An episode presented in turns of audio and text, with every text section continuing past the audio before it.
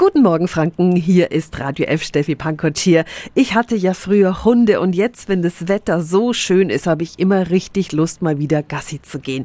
Jetzt momentan ist da aber einiges zu beachten.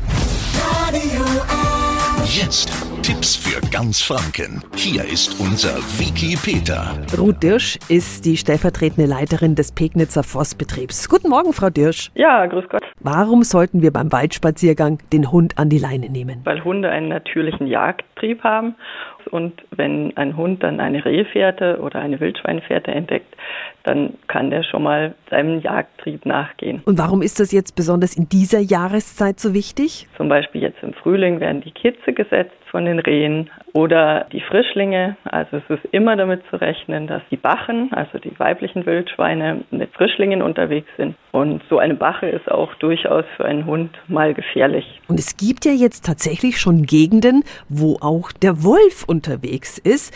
Wie schaut's da bei einer Begegnung aus? Äh, die Wölfe haben gerade Ranzzeit, das heißt, es ist Paarungszeit bei den Wölfen und es kann also durchaus sein, dass Wolfsrüden einfach dann ähm, den Hunden nachstellen und auch Hunderüden als Konkurrenten in ihrem Revier sehen. Vielen Dank an Ruth Dirsch vom Pegnitzer Forstbetrieb.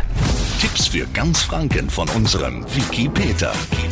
Täglich neu in Guten Morgen Franken um 10 nach 9.